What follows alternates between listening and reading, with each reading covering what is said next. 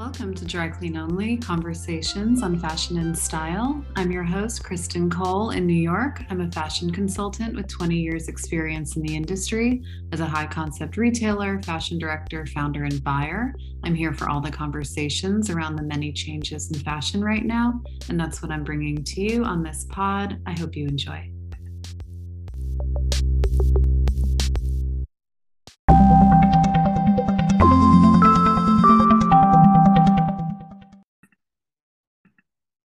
Okay, so today, this is episode number 24. It's mid October. We are having gorgeous, idyllic, crisp, cool autumn in New York weather, coat weather, my favorite. Today, I have the pleasure of speaking with Veronique Hyland, author the book Dress Code, a really smart collection of essays centered around the many ways fashion is universal and relates to politics, gender, the environment, and expression. I just loved this book and recommend it highly. The essays span many zeitgeisty topics from Anna Delvey and Theranos's Elizabeth Holmes to politics, colors and fashion, and it girls. Her writing is smart and funny, and it really works against the pervasive idea that exists in our society that anything fashion is frivolous or maybe not serious enough for analysis or consideration, which I just love. A lot of good stuff in there. Veronique is also the fashion features director at Elle Magazine and is a millennial who coined the term millennial pink. I'm sure almost every one of my podcast listeners has used this color at some point. I am quite guilty as well. Millennial pink is, of course, the mostly retired salmony pink color that seemed to define a generation and the packaging and advertising that went with it. Today, Veronique shares many sharp insights. I'm still wrapping my head around our discussion on slashed up suits, a major trend on the runway. I hope you enjoy some really interesting stuff. It's a super busy time right now, so I'm just going to keep my intro short and jump right in. Here's Veronique Hyland of Dress Code, who joined me over Zoom last week from Brooklyn. Thanks so much for joining me today. I'm so excited to talk to you about your book. Yeah, thank you so much for getting in touch. I really appreciate it. Yeah, no, so I, I'm a big reader and I read it right when it came out, and I just, it really covers everything I love about fashion, which is, you know, more of these universal psychological, you know, tangents. And I just thought it was so smart. When did you write this book? Yeah, well, I got the book deal in March 2020, which is like a weird time to embark on anything. And then um, I wrote it in 2020. Mm-hmm. And then I like updated it pretty much yeah. up to the point that it got printed. Yeah. So, you know, initially writing it, it was like I wasn't really writing about the pandemic because it wasn't quote the pandemic at that point you know and yeah. and we're still in this point of thinking this is going to be a couple of weeks or totally. months lockdown and this is going to be a real anomaly and then my editor kind of encouraged me to incorporate that into the chapters about work attire and yes. school uniforms and other things that it was yeah. sort of relevant to so it did evolve a bit just with everything that was going on. Totally. But, you know, it, it did grow out of basically the work that I've been doing my whole career, this whole time, mm-hmm. uh, which is writing about fashion in a way that uh, is accessible, hopefully, and yeah. is kind of about you know not just oh who was at this runway show and who was at this party and yeah. but what does this have to do with whatever's going on in the world whether it's politics or the environment or yeah. gender and that's the kind of stuff that excites me more than just kind of the insular fashion industry machine. Yeah. yeah, no, totally. And so with this, I was trying to uh, write for even a more general audience, a broader audience, and you know, constantly gut checking and saying, is this going to be understandable to people? How much do I want to explain, and how much do I want to assume people are going to be able to look up? You know, because I wanted it to resonate not just for people like you, but I wanted someone who isn't interested in fashion to also be able to, to pick it up. And I think on some level that's been successful because so many people have said to me like oh my husband picked it up and was like what is this and then started reading it and was like i never thought i'd be interested in this but this is interesting yeah. or you know, people just told me like i only read this because i know you i'm not interested in the subject matter personally totally. but i enjoyed it you know and learned something so I kind of wanted it to have that broader appeal. And I never wanted it to feel like, you know, because fashion is so still so gate kept. Yeah. I didn't want people to feel like they were left out of it, but it was a little bit of a challenge to write it in a way that is for you know i wasn't writing for a fashion audience the way no, I it is inviting it is inviting and i love that too and yeah i feel like i want to give this book to so many people in my life especially non-fashion people because it is really easy to dismiss fashion, right? And you talk about that a little in yeah. the book. And, you know, sometimes it's just like, oh, it's not that important, or oh, I don't think about that because I have an important job, or, you know, and I'm always like, but it the image you know is something that's very um that's telegraphing all the time and something that is affecting your career especially as a woman and especially the chapter on women in politics. Can we just jump right into that chapter? Yeah. So you know that was something where i had just been following, you know, the stuff that happened within my lifetime, I guess. So the, mm-hmm. the stuff about Hillary Clinton and AOC and Nancy Pelosi and some of the other people. But it wasn't until I started to research this that I found out how many restrictions there were on what female politicians wore and just what politicians period wore because there was mm-hmm. also a lot of stuff about male politicians and how they projected strength through right. what they were wearing, or they were trying to show that they were a man of the people or something like that. So yeah. it really is this very theatrical realm of dressing, but yeah. no one wants to acknowledge that. And then there's still right. It's you know you make one great move or one misstep, and it can actually cost you an election you know, I think after this would be after the book came out, but like not that long after, there was all this press about Kyrsten Sinema and mm. a bunch of fellow senators wrote to the New York Times saying, You're critiquing what she wears, like you're writing articles about what she wears and not focusing on her achievements in the Senate or something like that. And so there was still this sense of if you write about what this person wears, it's unserious and demeaning to them, even though the way that she dresses did feel very germane to what's going on because the way mm. the way that she dresses projects one image and then her actual politics are completely different. Yeah. And I know she is someone who I guess was once more progressive and slowly moved uh, you know, rightward, but yeah. uh she still dresses like this hipster. Yeah. And I do think that's interesting and, and worth writing about. And the analysis of it was smart, but there's still this idea that, oh, you know, this is hurting all women to talk about this and this is sexist you know so it, it doesn't seem like something that has if anything in the realm of dress is yeah in promoting the book or even uh, shopping around the book there was a lot of like well this is this is too niche this isn't serious enough there's no yeah. audience so i even saw it like the stuff that i'm writing about was weirdly mirrored in the whole rollout yeah. because i'm like trying to explain to people why they should should cover something like this i would hear a lot of like well with everything going on in the world today politically you know why should we care about fashion or why should we cover something about fashion? And uh, or why should we be having fashion shows? And i completely understand you know why people might be upset about having fashion shows in in a you know very challenging time.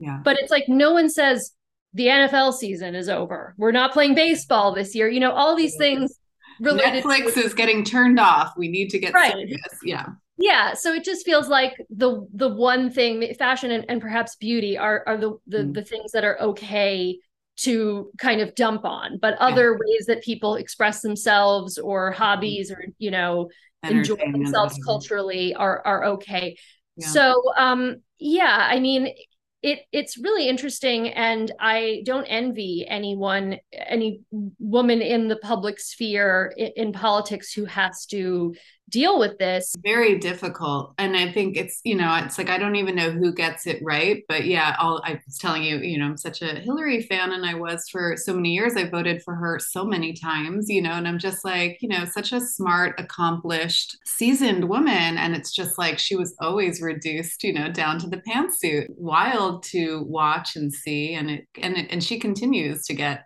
you know that level of scrutiny. And i don't know it's just i wonder who i mean aoc obviously gets a lot of flack as you discuss uh, in the book and she looks phenomenal but you know i just i don't understand who who's ever gotten it right as a woman. Yeah and um, i do think with people who are more like political outsiders who are coming from a non-politics background or maybe they're activists yeah. you know you are seeing that change a little bit. And i even think the candidate in Pennsylvania, I think his name is John Fetterman, but mm-hmm, he yeah. was being critiqued for having tattoos, like all of these things that, you know, it's still such a um, conservative landscape. Um, yeah. Um, but I do think it's changing a little bit because you're you're seeing politics become a little bit less the realm of like you know very wealthy scions of mm-hmm. famous mm. families and things like that. Yeah. Um, not entirely, obviously. A quote from your book that I just thought was so interesting. This is from the chapter Politics and Fashion. You were talking about Hillary. The insanity reached its zenith when women's lifestyle site Hello Giggles, which I'm not familiar with,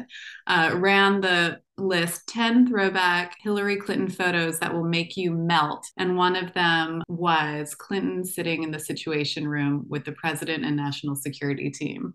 I mean, this all grew out of a, a story that I wrote um, when I worked at New York Magazine that I think probably did not land, where I was trying to talk about how uh, when I, you know, most of the people that I follow are in fashion, they're designers or stylists or something. And there was this sort of rush to make Hillary Clinton a style icon, but it wasn't current Hillary Clinton. Mm-hmm. It was past Hillary right. Clinton. It was always younger, and it was kind of like images from her. romanticizing her in her college years and oh yeah for sure exactly in the 70s and also sort of trying to be like oh she was she was so ahead of her time and so ahead of the trends which i wasn't there but in the 70s, people just kind of dressed like that. It's not like, you know, everyone was dressed like Alessandro Michele. yeah. So yeah. it's like, yeah, she, you know, I can see how this this looks like a Gucci show, but I don't I don't think there's like as clear a through line or yeah. like Donna Karan cold shoulder moment. That was great. But you know, I would see that everywhere. And I was wondering why people felt like they need to make her style icon. They need to make her this aesthetic thing, and they can't, can't just. she just be a smart politician, right? Yeah, and that she's an you know an older woman, and you know she maybe isn't like the world's most stylish person, and that's okay. This is that's not her interest or her yeah. thing, and uh, so that's what I was trying to get at but I think that was not how maybe how it was received. Yeah. Uh, you know, it was more received as like, oh, she has, you know, she has no style, and that's not what I was trying to say. I just thought that that was it was interesting that it became. You're also saying, why does it matter so much if she has style? Right, exactly. You could look at this with so many different types of women in the public eye. Like someone like Joan Didion is so reduced to her style and her totally. image.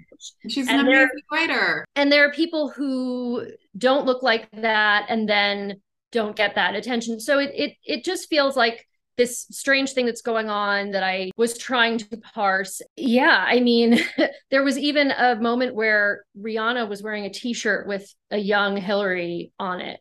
So mm. it just mm. became this this zeitgeisty yeah. thing.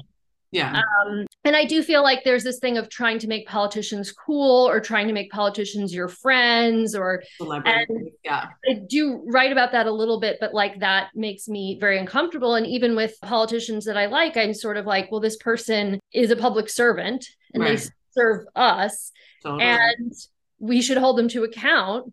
Well, that was like the George Bush era. You know, it was like he's the kind of guy you'd like to have a beer with. And I'm like, right I don't want to have a beer with my politicians. Like, why should I want to have a beer with them? I just want them to be smart, capable, and caring. You know, I'm just like, I don't understand right. this um, whole idea. And I, I guess that's what happened with Trump. I don't really understand, but I don't know. Yeah, there was this idea that the person needs to be your friend, and now it's like the person needs to be like Dua Lipa or something. Like they need to be like your favorite pop star.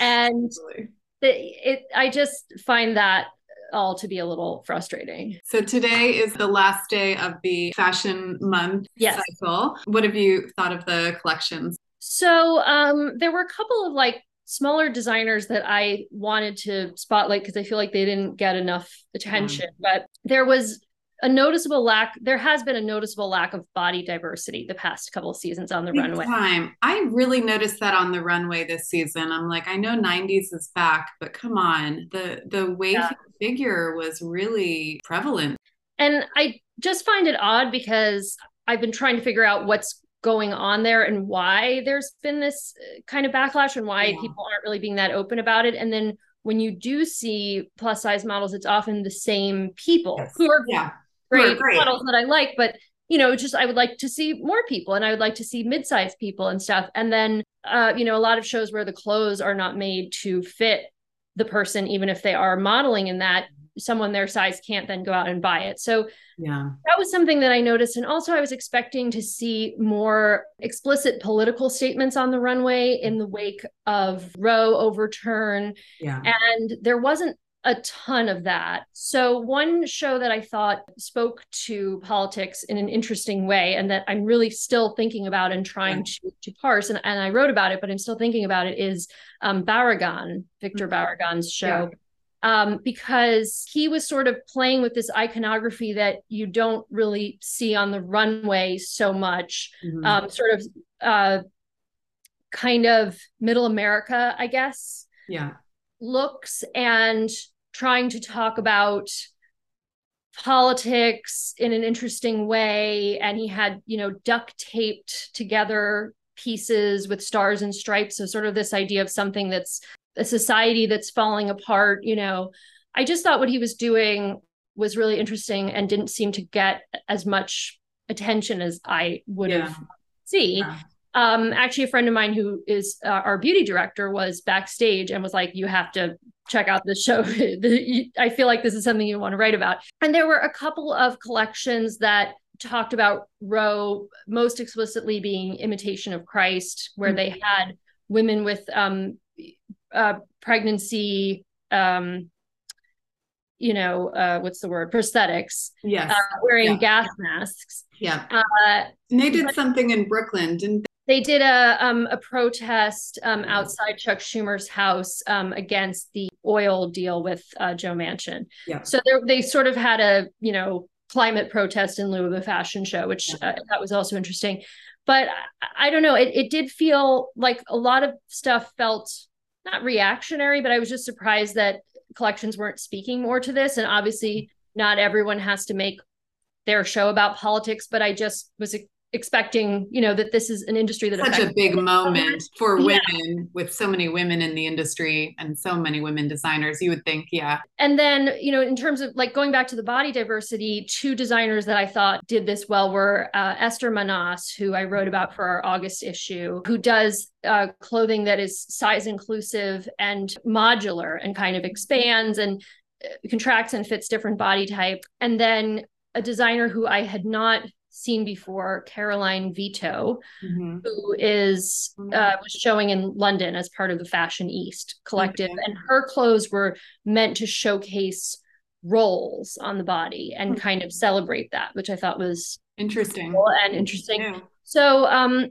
so those were some of the things that you know stood out to me and maybe got lost in some of the bigger moments but totally. So many big moments. I mean for me i liked comb. I thought was incredible. Prada looked really good. I thought Jil looked amazing. Just elegant and simple and I, I liked how not pragmatic but wearable and not you know too lost to fantasy but also not too real world which was my personal critique of Balenciaga, I just was like, it, it was, you know, obviously such a um, overt comment on what's going on, but I feel like, you know, I read the newspaper for that. I mean, this just that just felt like a little too spot on for me. What did you think of Coperni Bella Hadid moment? I mean, you know, I was thinking about, I had been talking to people in interviews about how fashion, how I saw fashion change to accommodate Instagram and how the early days of Instagram shows completely changed the way they were laid out so that it was all about having great lighting and getting the great shot or having a mm-hmm. specific moment or something that, you know, everyone would photograph or, or film and that i hadn't really seen that happen for tiktok yet but that i assumed there would be more of those kind of uh, short video clip mm-hmm. moments and i i think that's, that's maybe what this, what this was yeah and um you know i i get why you would want to have that moment and stand out and find a new audience yeah. but it felt to me like um, it reminded me a little bit of the Shalom Harlow McQueen moment mm-hmm. where she was, you know, sprayed by robots. Yeah. But that to me felt like more of a moment and a statement. And this was just kind of like, here's a cool thing For, yeah. And I think that I really like these designers and I've written about them, but I was just like, you know, if it if it gets people interested in this collection and in fashion week and stuff, that, that's yeah. great. But like, you know, it does feel like and I wasn't I wasn't there for this, but when you are there for some of these moments, it does feel like, oh, this is really engineered for an audience that's not like the not people here. here yeah. Uh, that it's engineered to like go viral. So yeah. yeah no it's interesting. I feel like you know the critique these days is you know fashion is now entertainment fashion is content. From you know my business brain i'm like of course i understand. Like you need to market your collections the best reach a viral moment. These are all you know really good things generally for the brand. But yeah there is a a complicated area that we're in right now where I just sometimes feel like it's so disingenuous that I guess I love so much when there's just like a simple, straightforward collection walking and it's right. clothes and craftsmanship and tailoring and ideas and yeah it's hard because i think that kind of subtlety doesn't always translate to a screen or to any of these mediums. And then when you see the clothes up close there are definitely collections where i'm like oh i wouldn't have known from looking at the photos how great this is. Yeah. But yeah i mean it is frustrating that even with like ad campaigns there's so much stunt casting now because everyone wants to go viral by putting some person that seems totally outside the realm of who would be in a fashion campaign you know and it's it's just there's so much to compete with now attention wise yeah. that everyone is just trying to stand out and sometimes it, it does feel a little desperate yeah and i also just think we're still in and I don't know what your opinion is, but I still feel like we're in the middle of this kind of like resetting of the table. Like we're not here, but we're not here. So it's just very kind of crowded and messy. So oh, messy, absolutely messy moment. Yeah, and I remember, um, you know, it was probably in like spring 2020. Myself and uh, Naomi, who works with me, we started interviewing people for a future fashion package, which is now um, something that we've done now three years running. But the 1st mm-hmm. one was kind of about what's the future of fashion in this world of like virtual shows and will the way fashion operates change because of the pandemic? And it was that that weird time where like you could sort of get a hold of anyone. Yeah. Like people were like yeah i'm not i'm not doing anything. People who are always doing something. We're not yeah. doing anything. And um, we had great conversations with people but it was interesting because there were there were all these ideas percolating about how is the fashion system going to change and maybe runway shows could be different and maybe we could do this differently. And then that kind of went away for the most part and that everybody just kind of was very eager to get back to normal without questioning what normal really is or do you want that because normal um, is comfortable and it's an easier place yeah.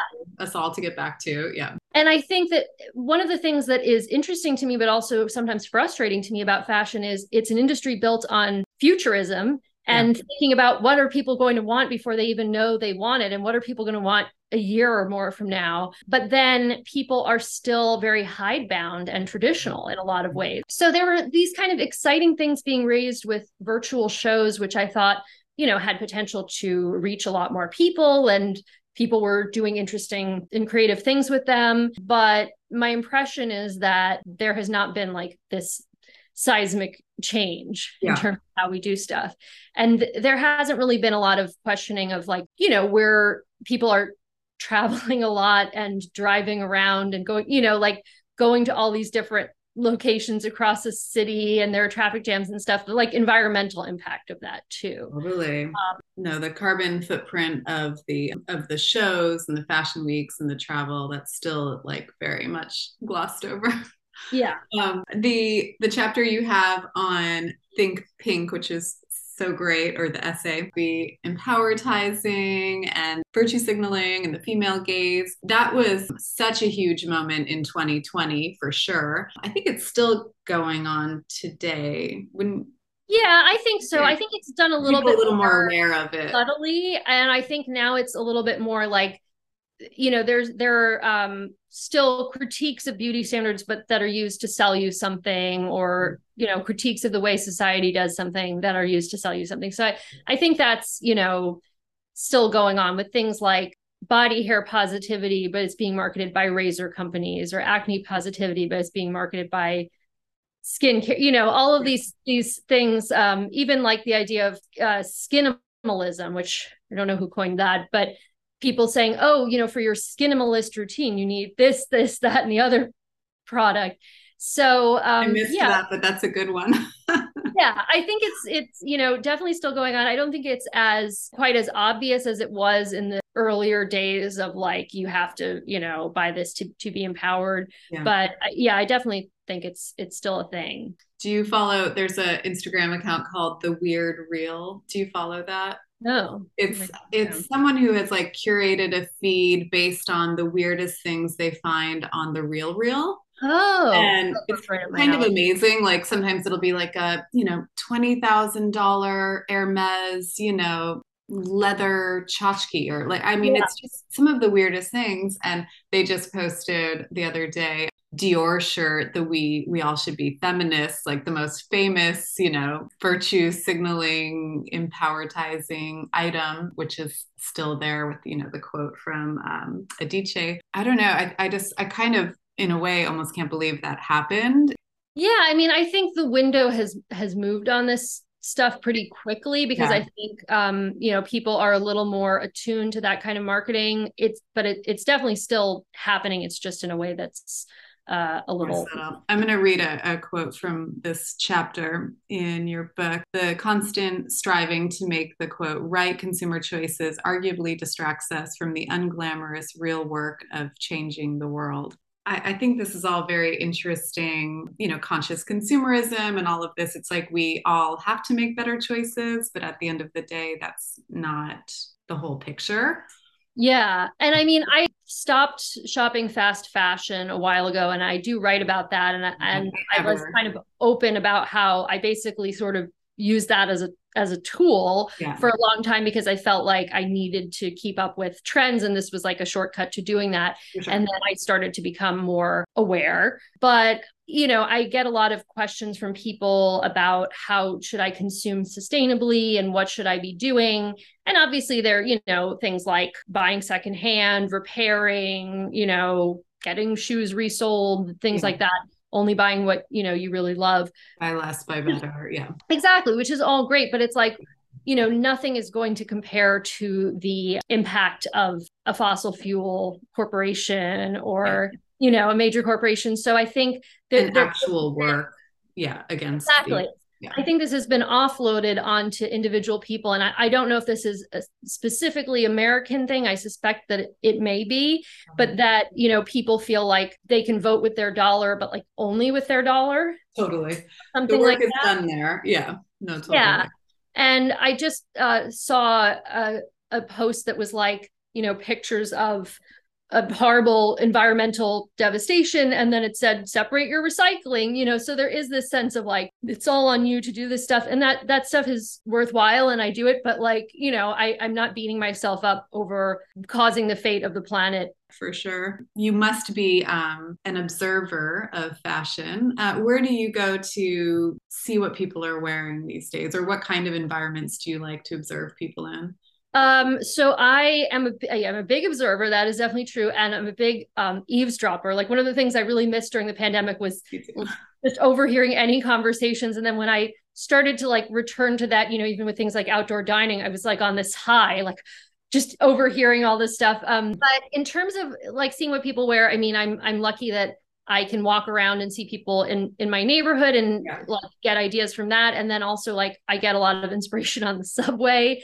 Yeah. Um, and I remember when we did this project in in 2020 and we were talking to designers about, you know, everything that was changing during the pandemic and how they were feeling. I interviewed Virgil Abloh and he was saying like that he really missed being able to see people like out at restaurants and all these like the way that fashion was actually coming to life i guess yeah. and being able to see it out in the world and i was like yeah i'm realizing that i really miss that too and just the idea of like getting dressed as much as it's great to like dress for yourself and people were experimenting with that in in quarantine didn't go like, very well. like yeah like but the idea of getting a compliment from someone else and i feel like I, am the kind of person who um i don't i don't like to take pictures of people without their permission but like i will go up to people and be like hey i really like your socks and um i work at Elle and can i take a picture? And they're like sure okay. So I, will have you know all these like photos on my phone that i'll go back to like i this woman who was wearing like Vermeer socks from a museum store with yeah.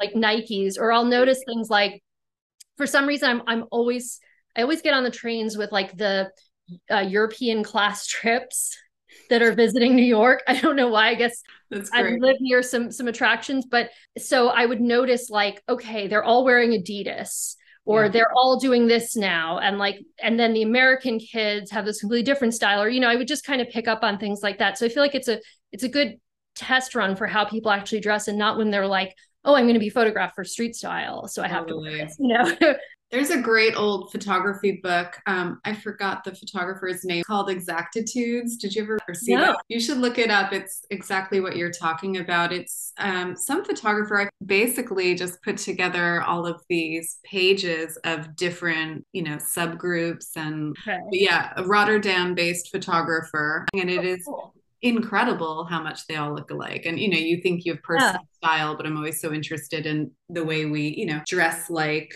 our group whatever that group is at you know different times in your life but it's you know it's like a te- a group of teenage girls inevitably they're all wearing the exact same thing and it's yeah. incredible you're like how did you all nike blazers or you know it's just do you think that there's any hope for individual style these days or do you think it's just all so homogenized based on all of the images we see and social media and how global style has become? Yeah, I mean, I think there was that the rise of athleisure and also the rise of normcore and mm-hmm. kind of all these things that were contributing to erasing the sort of global differences in how people dress and that if you were in like a major capital city like people would be dressing increasingly the same and you know i think that has changed a little bit. I feel like I've seen people pushing back against that because inevitably when something becomes the norm, then people are going to to try to push back against that. And I did a story uh, a while back about street style photographers who were, they might shoot Fashion Week, but they were primarily not focused on Fashion Week. And they're all people who were trying to work in the tradition of basically Bill Cunningham and just mm-hmm. take pictures of people as they were living their lives and not necessarily outside a specific event and it was interesting the way that they were talking about you know oh i'm i'm seeing people who don't work in fashion and you know aren't part of this world and they're putting stuff together in a way that's more interesting than anything i see at fashion week because that stuff is so planned out and also in some cases people are being dressed by a brand now you know. So um i do think that there is there's there's more of that and i think people also like mixing different eras and genres and things together and as opposed to you know oh i'm i'm goth and i'm going to dress in this one specific way they're like pulling from all these different pulling uh, references from so many eras yeah. times yeah no I, I feel like i have like two different experiences in life with fashion it was like everything before the internet because I'm a yeah. Gen Xer. When I was in high school and college, there was no internet, there was no social media, we didn't have cell phones. So it was like, you know, such a personal like journey to put together your look or your, you know, it's just like it was cool right. from you had to work so hard to kind of find these influences. And yeah now it's just it's so we're just we're fed so many things. So it's um yeah.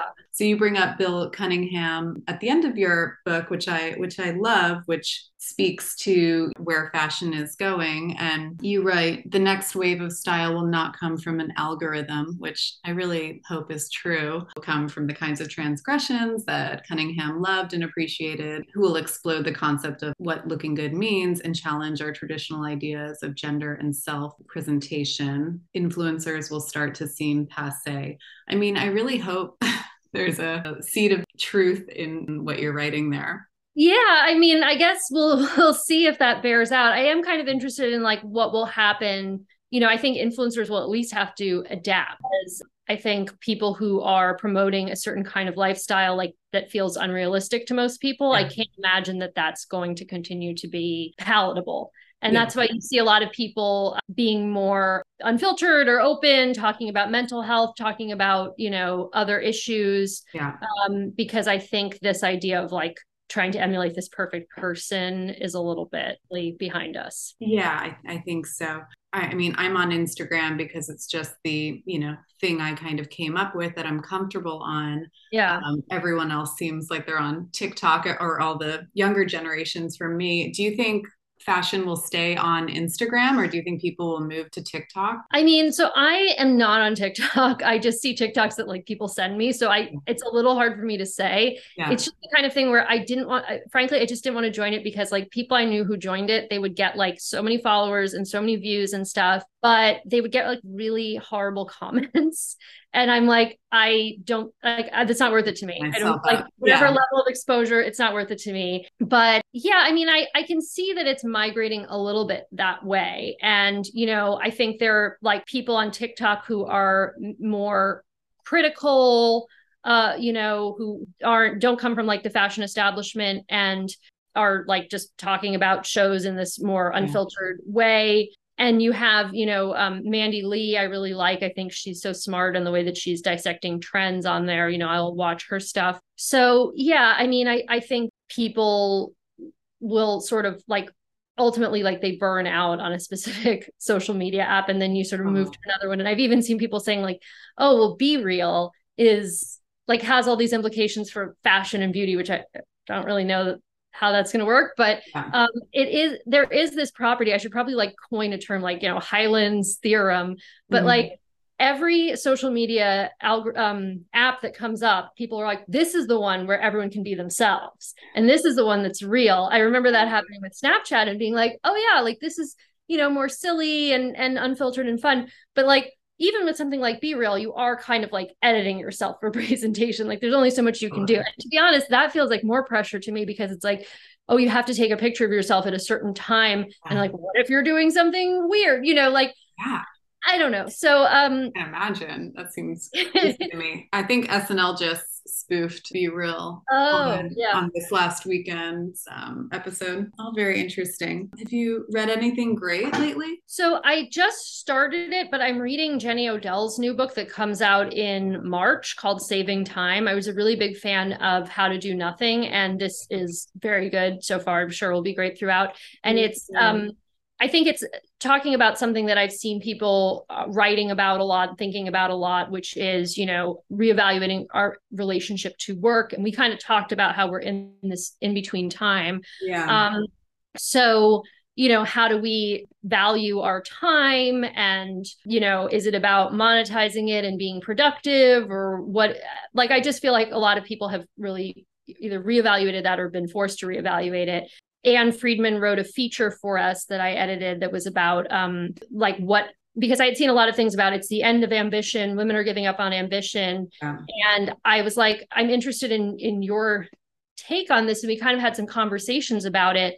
Um, and it ended up being her ideas about how we're not giving up ambition, we're just giving up traditional ambition and channeling yeah. it into something else like maybe we care more care more about caring for our family or our community being tied to a specific position or job and I've even seen that in fashion where people really used to define themselves by the job or the publication they worked at, and that was their life. Yeah. And, you know, I feel like I am a very Elle person. Like I read Elle long before I worked there. And I, yeah. I feel like their the whole perspective really has always spoken to me. So, you know, it feels like a really good fit, but it's like, you know, I don't define myself as much by where I work, you know, and I just think that people are a little bit more focused on other things like not chasing this this status this i have to be a, an eic or i have to be Absolutely. famous Absolutely. No, I, I feel like like 100% I used to have very traditional ambition for, you know, success and, you know, being at the top of my field and I had a C-level position and all these things were really important to me.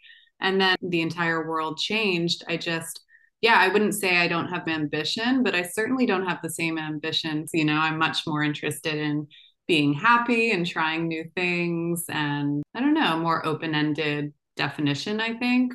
Yeah, and it's also there's like a generational thing with me because I feel like I'm probably the last generation where people felt uh you know like oh you you hit all these markers and you do these things and then like a certain life will be yeah. available to you yeah. um, and like a certain stability and that's just uh, not true um, for a lot of people anymore um, so i think there's like a reevaluation of that that's at least happening with millennials i don't know if it's happening with gen z at this point because like they weren't raised with those expectations like in a sense they're more realistic Yeah. So this is all stuff I'm thinking about. It doesn't doesn't necessarily have to do with fashion in the most explicit way no. but i have been writing a lot about like fashion and work because this yeah. is just something that i'm interested in so i have a story in the october issue that's out now where i interviewed sarah jaffe who writes about this and i also talked to designers mm-hmm. and it was kind of because we had seen all of these uh, slashed up suits and kind of like sexed up suits on the fall runway. Yeah. Coperni, actually a great example. Yeah of this and it was sort of unexpected. It was like all these very masculine business wear motifs recycled and mixed up and kind of and i thought this is interesting given like everything that happened with me too and everything that's happened with women like wanting to leave the workforce and also felt like metaphor yeah. Yeah and it also felt like these aren't probably aren't clothes for an office right.